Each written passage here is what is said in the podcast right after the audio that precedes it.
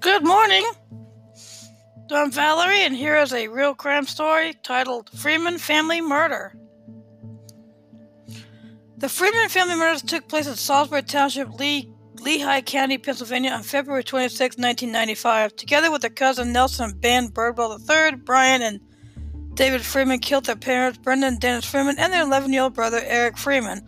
For several years, the brothers had been embracing neo Nazi culture though this had escalated into months before the killings, with them going so far as to tattoo Nazi slogans on their foreheads. At the time of the murders, Bryan was 17 years old and David was 16. Both brothers and their cousin were given life sentences without the possibility of parole, though none of the three were convicted in the murder of Erik Freeman.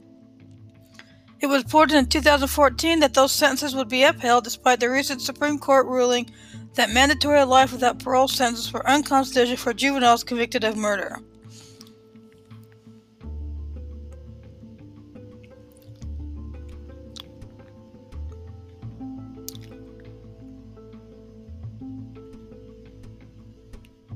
Freeman family murders. Location Salisbury Township, Lehigh County, Pennsylvania, U.S.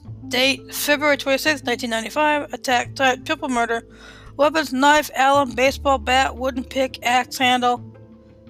Deaths three victims Dennis Freeman, Brenda Freeman, Erik Freeman, perpetrators Bryan Freeman, David Freeman, Ben Birdwell.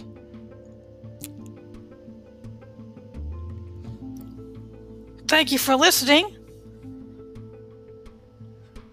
Stay safe, stay home, and save lives.